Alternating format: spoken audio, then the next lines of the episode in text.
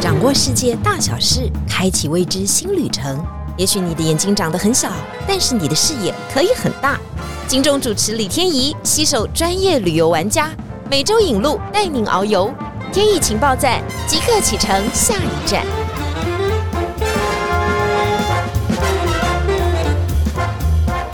情报站，欢迎大家来到节目现场。今天好开心哦，因为我们要去这个国家呢，很多人都敲碗说，哦，怎么都没有带我们去这里看一下。其实很多人度蜜月的首选应该是这里吧，或者是我们要乘着这个凤尾船啊，要过这个尼罗河，不是尼罗河，威尼斯的时候也是来这里，或者是我们看电影当中的这个罗马竞技场的场景，就一定要来这里啊。讲到这里的时候，大家就说，哇，终于要讲到意大利的。告诉大家，其实晴天旅游当然也有推意大利的行程，只是这些意大利的领队们真的都很忙，很难请。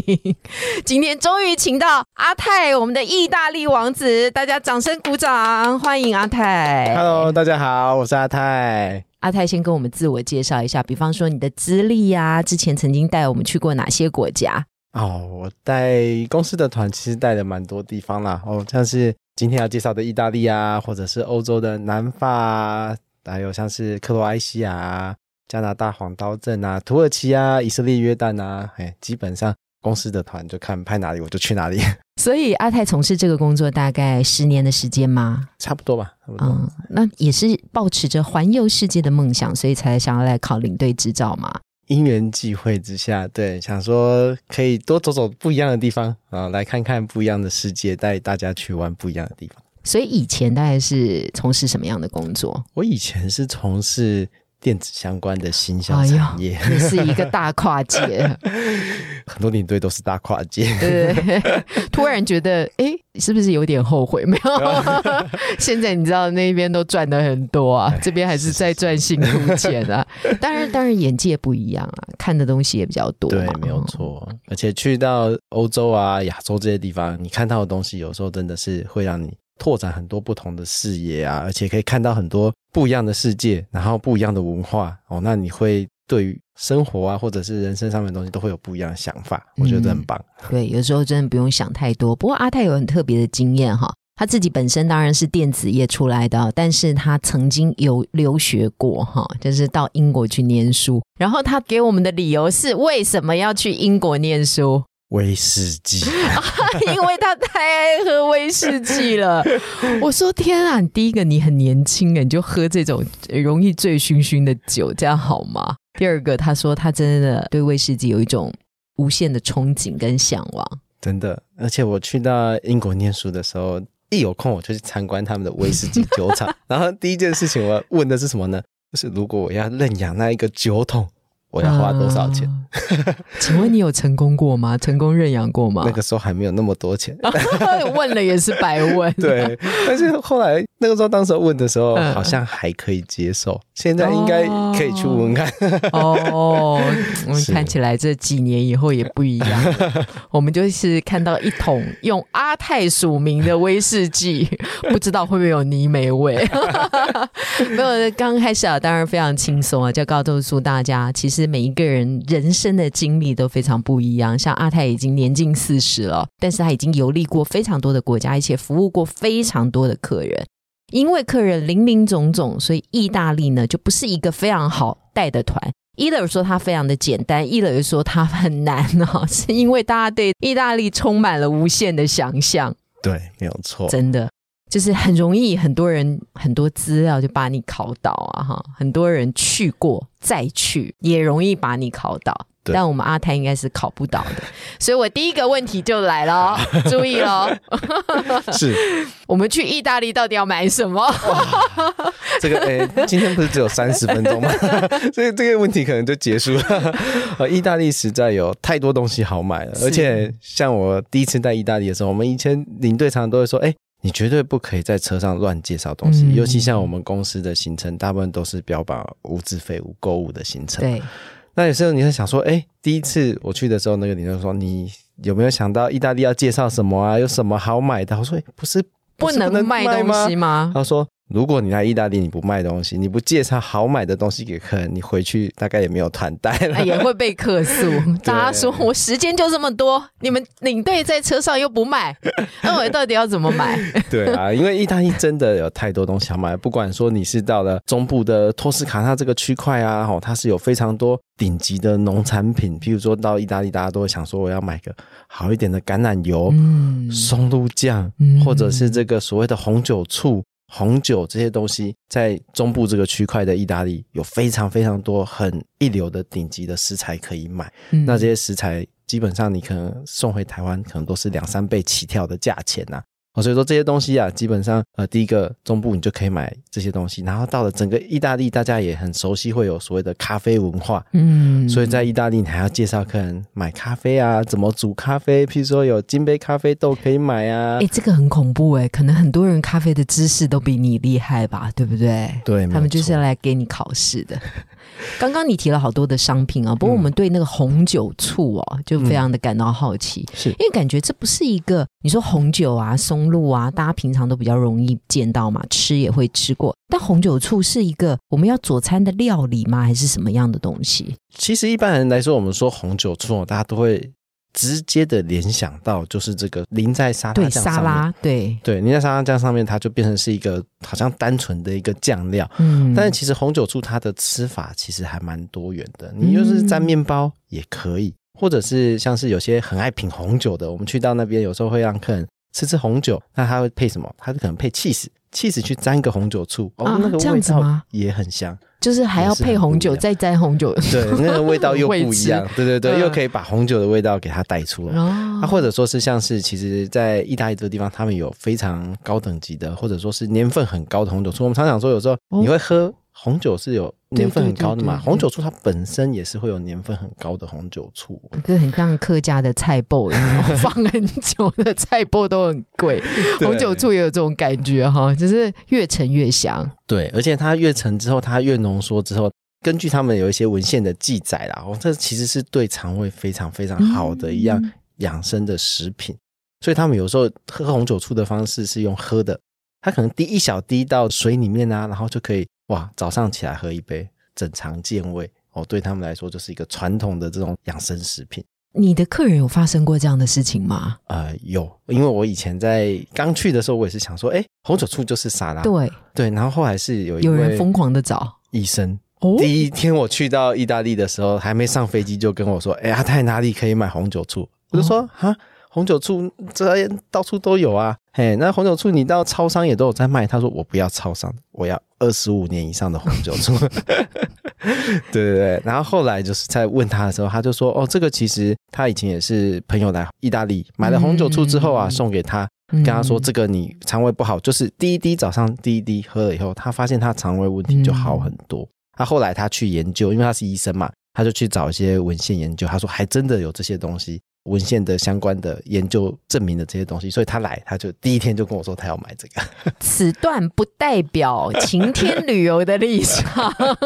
不是每一个人喝红酒醋胃就不痛哦，是的是的，他不是表非宁或瓦卡玛朵这种药、哦、就是意大利的对，就是你到那个当地的时候你就了解一下哦，当地人怎么健胃整肠，可能这 maybe 是一种方式，但你知道我不要听的不是这个吗？我们女孩子啊、哦，蜜月团啊、哦，一定要买的是别的东西啊！是，赶快啊，意大利的名牌啊，来一下，来一下、啊！意大利的品牌真的是很多。那当然说，大家很熟悉的什么 Gucci 啊，嗯、这些真的 Ferogamo 啊，说真的都不用我介绍啦，我相信很多观众大家都很熟悉的、嗯。但是其实像是在来到意大利，大家常常会买的，就最主要就是这些皮件类的东西，嗯，那、啊、这些皮件类的东西，其实我常常都会跟客人讲说，哎、欸，来到意大利除了精品啊，有没有其他的皮件店可以买？对，那就是那种还没有被发现，藏在小小的市集当中，未来可能会变成 Gucci 会 L V 的。对，没有错。对啊，因为你有发现吗？以前 Gucci 小小的一间也是从这个所谓的托斯卡纳区的一间小小的手工皮件店出来的，所以说在佛罗伦斯那边其实每年去都有很多这种小型的他们自己的设计师配合当地的手工的皮件店、哦、我们眼睛突然亮起来。对啊，所以说什么 Kiarana 或者是什么，每年其实都很多啦。那很多小品牌它在这一个大型的这种所谓设计展发表过后以后，哎、欸，它可能就红了。嗯，那红了以后，可能过没多久，也有可能就被大品牌收购啊，变成小品牌。而且他们很多这种皮件店上面都有 Made in Florence 或者是 Made in Toscana 这个区块、嗯、就是手工制作的。哦，对啊，那你就可以知道说，哎、欸，这个就是当地的。那我买了以后，也许养起来藏起来，说不定会有增值的效果，就算没有增值也当传家宝。没有错没有错。那我们到那边买 Gucci 是真的比较便宜吗？到那边买 Gucci 其实我会讲说，第一个你有退税下来，其实价格真的会比较低、嗯、真的会比较低。那当然说另外就是说它在它的品项上面是会比较多元，可选择性就比较多。对，没有错，也可以拿到第一手的。对，没有错，会有最新的当季的东西。突然大家觉得我们来到 M O M O 购物台。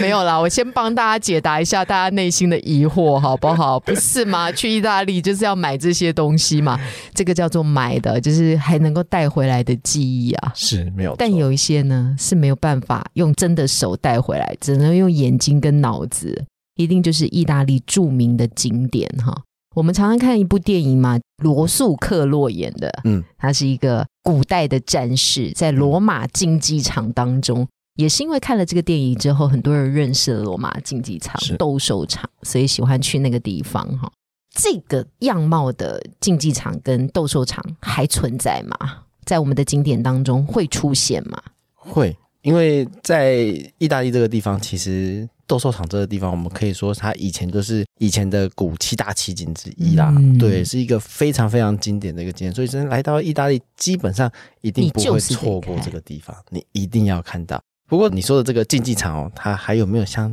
电影什么神鬼战士，对， 它, 它看的那样子整个完美的圆形的那个感觉，现在当然是没有没有。对，因为它也经历了非常多的时代的变迁、嗯、它也曾经变成是一个天然的采石场，所以说嗯，梵蒂冈他们要在盖教堂的时候食材不够去哪里搬，就去那边挖东西一定是最好的。以前大地都在那边，对对，没有错，就直接去把那个竞技场的食材挖下来、嗯、拿过去搬盖给盖教堂。对啊，所以说现在当然是有一些产品它也被列为世界文化遗产嘛，当然现在的人也没办法去动它啦，所以它还保留了很多原始的样貌。是为什么我会问到这个斗兽场呢？就是因为我的朋友有去。我一定要跟大家分享这个、哦、不是分享鬼故事好不好？是进去以后呢，他就感觉到莫名肃然的感觉，他就觉得现场一阵阴风，怪怪的。我当然觉得他想太多。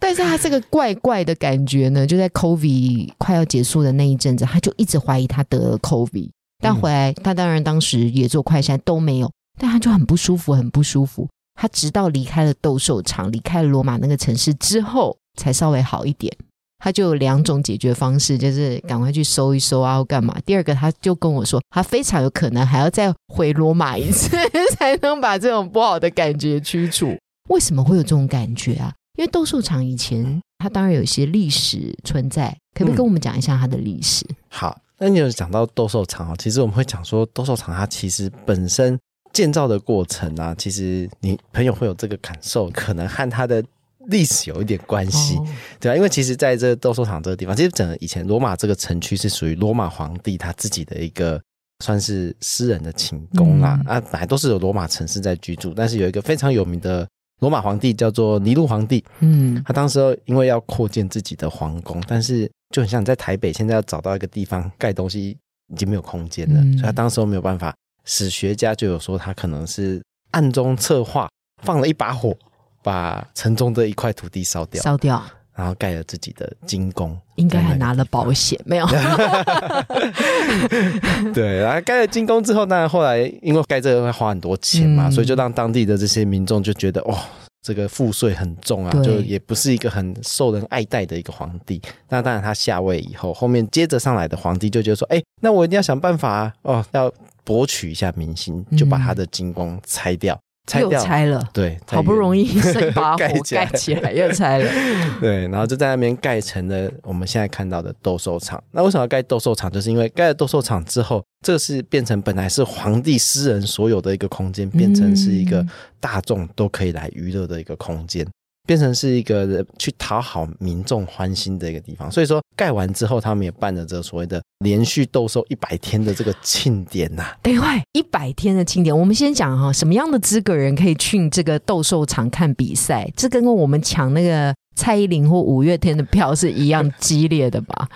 没有错，你要进来到这个斗兽场，其实它是一个大家都可以来的一个地区，嗯，我刚刚提到嘛，因为罗马皇帝要讨这些人民的欢心嘛，嗯，所以他希望盖一个大家都可以来的啊。当然说你来到这个地方一样会有阶级不同的区别，嗯，所以你来到这地方你可以看到说，诶，在比较靠近舞台区下层的，好，那个台阶是属于大理寺的，它是贵族所在的位置，嗯，皇帝所在的位置。可能再往上去啊，哦，你可能到中段这个地方就是红砖所建造的，嗯，那红砖建造就是可能一般的平民啊，诶，那可能再往上上去诶，可能是一些比较底层的劳工的居民，然后他可能就是在最上层，他就是坐在这种所谓木架的这种座位席区。但是每一个区块都有这个门票哦，也有摇滚区的分别。对了， 对, 对，以前的门票不是像我们现在一张一张，它是发一个硬币，嗯，哦，它硬币上面就告诉你说，诶，你是在哪一区哦，到时候你就看罗马斗兽场，它外面有八十个拱门。依照你的门去入场，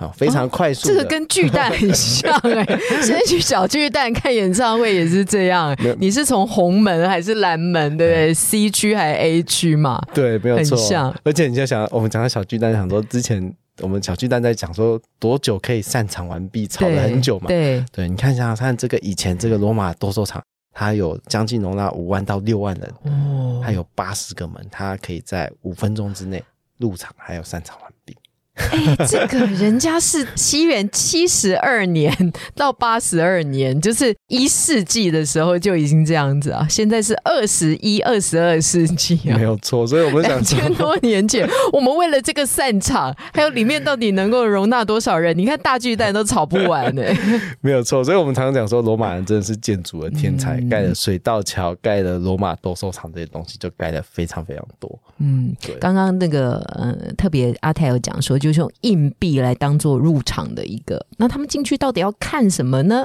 就是要看到人兽大战，是这样吗？没有错，但是基本上他们以前他们在讲斗兽的时候，其实我们看神鬼战士有时候看到说罗素克洛对野兽打仗，要插那个剑在他们身上啊，对对对，但是最早他们其实不大喜欢看人跟野兽打仗，就野兽对野兽，野兽对野兽，那些角斗士真的要去打野兽，这个都是在更低阶的，他们其实是角斗士对角斗士的对决啦，哦，人跟人，对，哦，那这个野兽拿出来打仗的时候，其实也会造成说，因为你要去抓这些野兽来其实很困难的事情，而且真的要凶猛，哎，欸，对啊，你这才让大家觉得血脉喷张嘛，不好意思，这真有点残忍，但以前的人的生活就是这样啊，那个社会就彰显就是他认为的表演节目的精彩啊！对啊，你不能抓两只绵羊在那边打。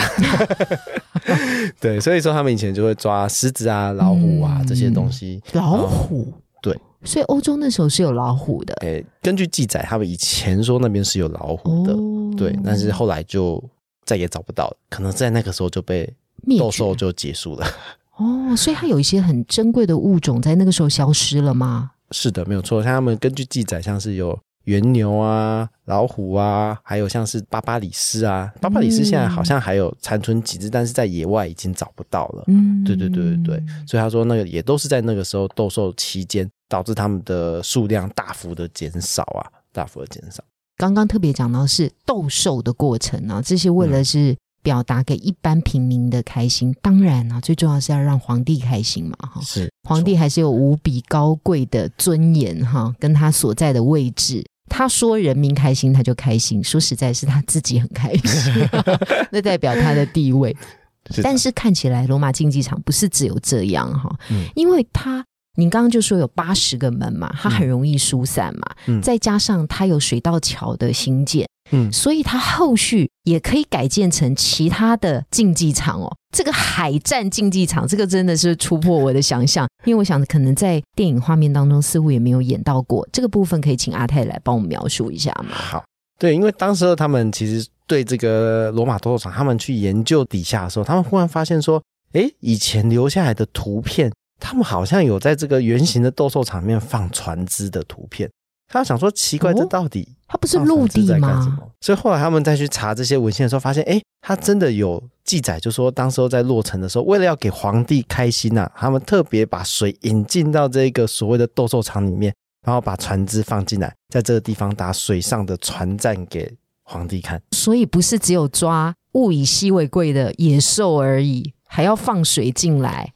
对，然后把船放进来。可能以前也有收视率的问题，一直斗兽斗到可能没有收视率没有人要买门票了，所以干脆放船进来。是的，大家看一下那个，你现在打海战，就是罗马帝国海战图片，那不是只有一艘船呢，根据史料的记载是可能十几艘的船，对，在上面看它的大小的规模。嗯，对啊，所以说他们在引进这些水的时候，他们其实也考古学家就是想说奇怪，这个水到底要怎么灌进来？它其实现在也都还有留有一些他们残存的，早时候可能是在斗兽场旁边就有一个很大型的储水塔，嗯，还要先从水道桥把这个储水塔灌满，然后等到皇帝要来看的时候，可能前一个小时或者是三十分钟，赶快把水灌进去，然后打完一场海战，然后再水再快速的排掉，然后再继续下一场表演。哇，你看这是以前人的、这个、也创造了很多就业机会、啊、没有错，就每天啊大家都在为了这些啊互相的争斗，其实都叫做娱性节目啦。是的，没有错，对不对？就是当时的娱乐节目啊，没有错没有错。当然我们都能够遥想那个时候的罗马帝国或者是古代时候的生活、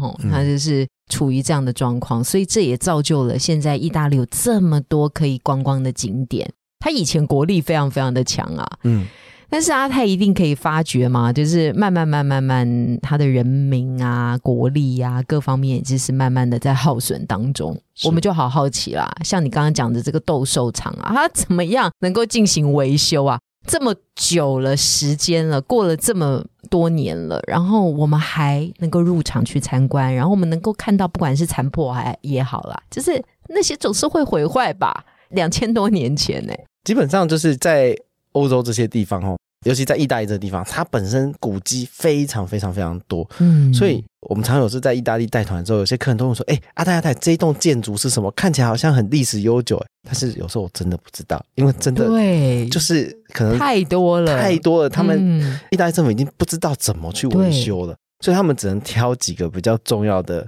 教堂啊，或者是地标性的东西，或者有意义性的东西来作为维修。那所以说意大利每年他们当然从世界联合国遗产有这个所谓的 UNESCO 有帮助有资助之外、嗯、他们自己也是要筹措，所以说诶，每年非常多的观光客进去参观的门票就是一个最大的经济来源。那当然说在意大利还有另外一个金鸡母，它是除了可以养活自己的维修费之外，还可以拨一点点出去、哦、去救一些这个其他的古迹的，就是罗马非常有名的许愿池。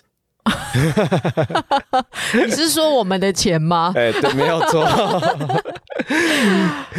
许愿池非常非常有趣，我们常常都想说这个叫积少成多概念吗？欸、真的真的，真的积起来真的是蛮多的。对，因为我常带客人去许愿池啦，许愿、嗯、池这地方非常非常漂亮，也是一个非常有名的景点，而且它是从白天你大概十一点过后那个地方就人声鼎沸，一直到晚上的十二点钟、嗯、都非常多人在那边投钱啊。我都会跟客人讲说，因为我们的行程都会住在罗马的市中心、嗯、那我会跟客人讲说，客人都会问我说，你什么时候可以看到没有人的许愿池，我好想来拍一张空景啊。我就说当然可以，早上六七点的时候来绝对没有人。但是有一次我就带客人去、嗯、然后就看到一个很奇特的景色，工作人员拿着一个像吸尘器的东西在水池吸吸吸吸吸吸吸在吸什么，在吸硬币。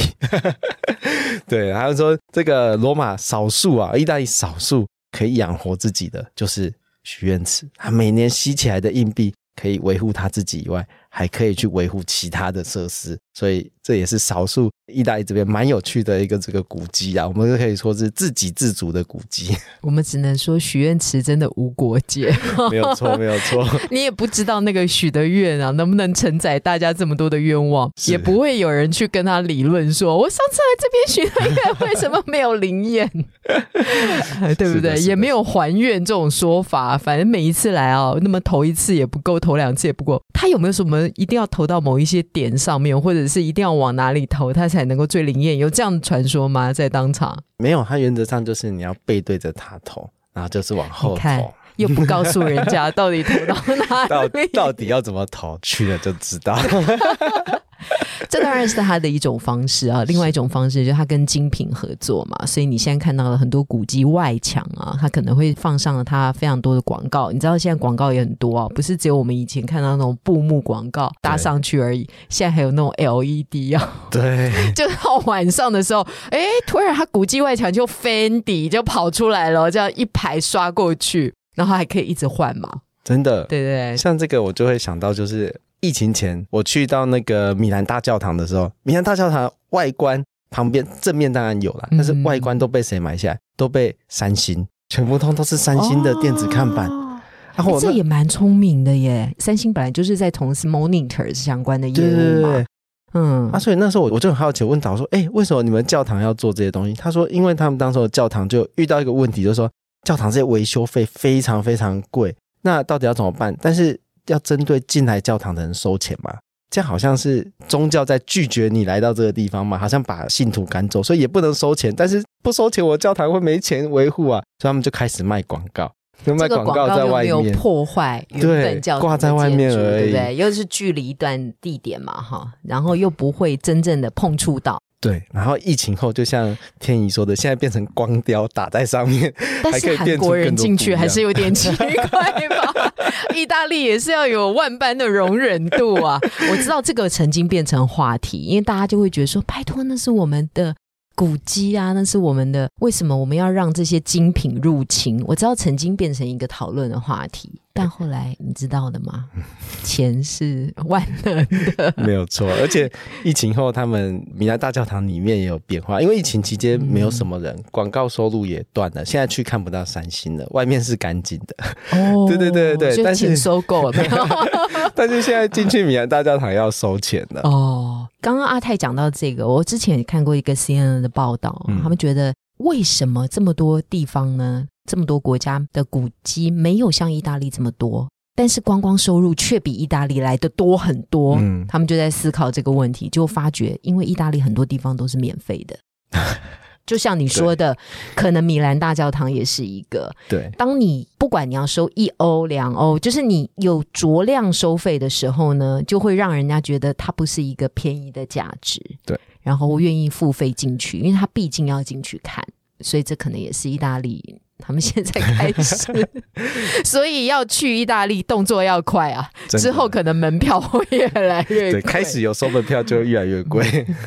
啊，今天阿泰来跟我们分享，其实意大利非常非常多东西啊，不是只有这些而已、嗯、但是我们就是用这种非常轻松的角度，因为我想说如果你要去看画看建筑物，我相信啊很多听众朋友现在 Google 资讯太发达了，你怎么样都可以 Google 到相关的讯息，但是呢这种亲自进入的体验呢，看起来只有这个已经去过十几次以上的领队大哥才能够知道所以藉由阿泰的嘴呢，我们也跟大家分享一下意大利的所见所闻。那如果你很喜欢这一集的话，或者是你真的很想知道要到意大利买什么的话，请赶快在底下留言哦，阿泰会把他的神秘景点供给大家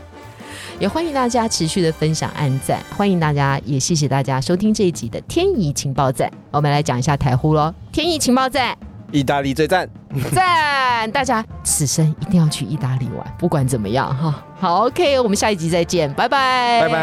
拜。